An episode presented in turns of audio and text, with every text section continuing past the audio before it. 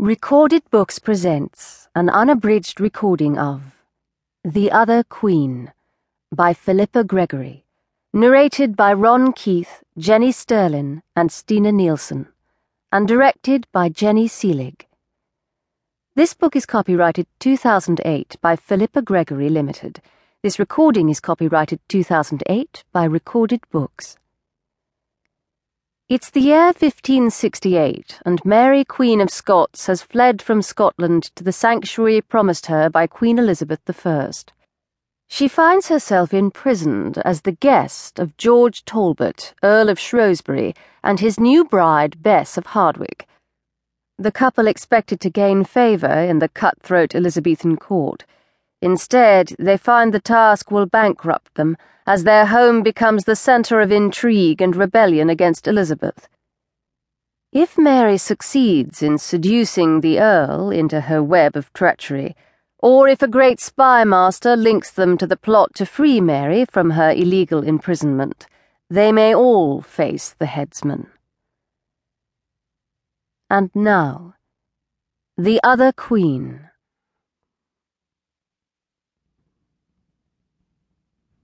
"1568, autumn, Chatsworth House, Derbyshire, Bess. Every woman should marry for her own advantage, since her husband will represent her as visible as her front door for the rest of his life. If she chooses a wastrel, she will be avoided by all her neighbours as a poor woman. Catch a duke, and she will be your grace, and everyone will be her friend.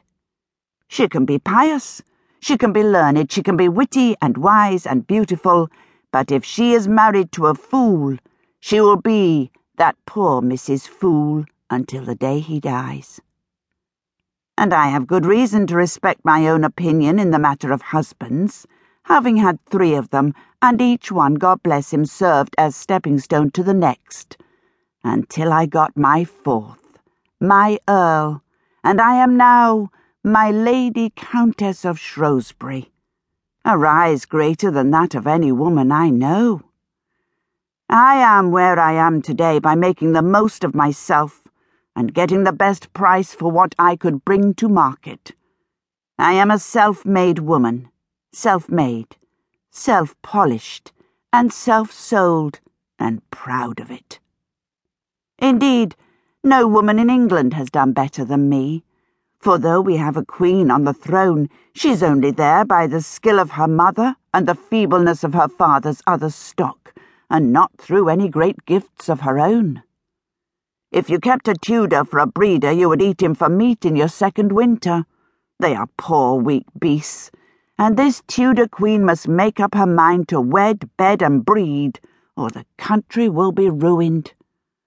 If she does not give us a bonny Protestant boy, then she will abandon us to disaster, for her heir is another woman, a young woman, a vain woman, a sinful woman, an idolatrous papist woman. God forgive her errors and save us from the destruction she will bring us. Some days you hear one story of Mary, Queen of Scots, some days another. What you will never, never hear, even if you listen 100 times, even when the story is told by her adoring admirers, is the story of a woman who consults her own interest, thinks for herself, and marries for her best advantage.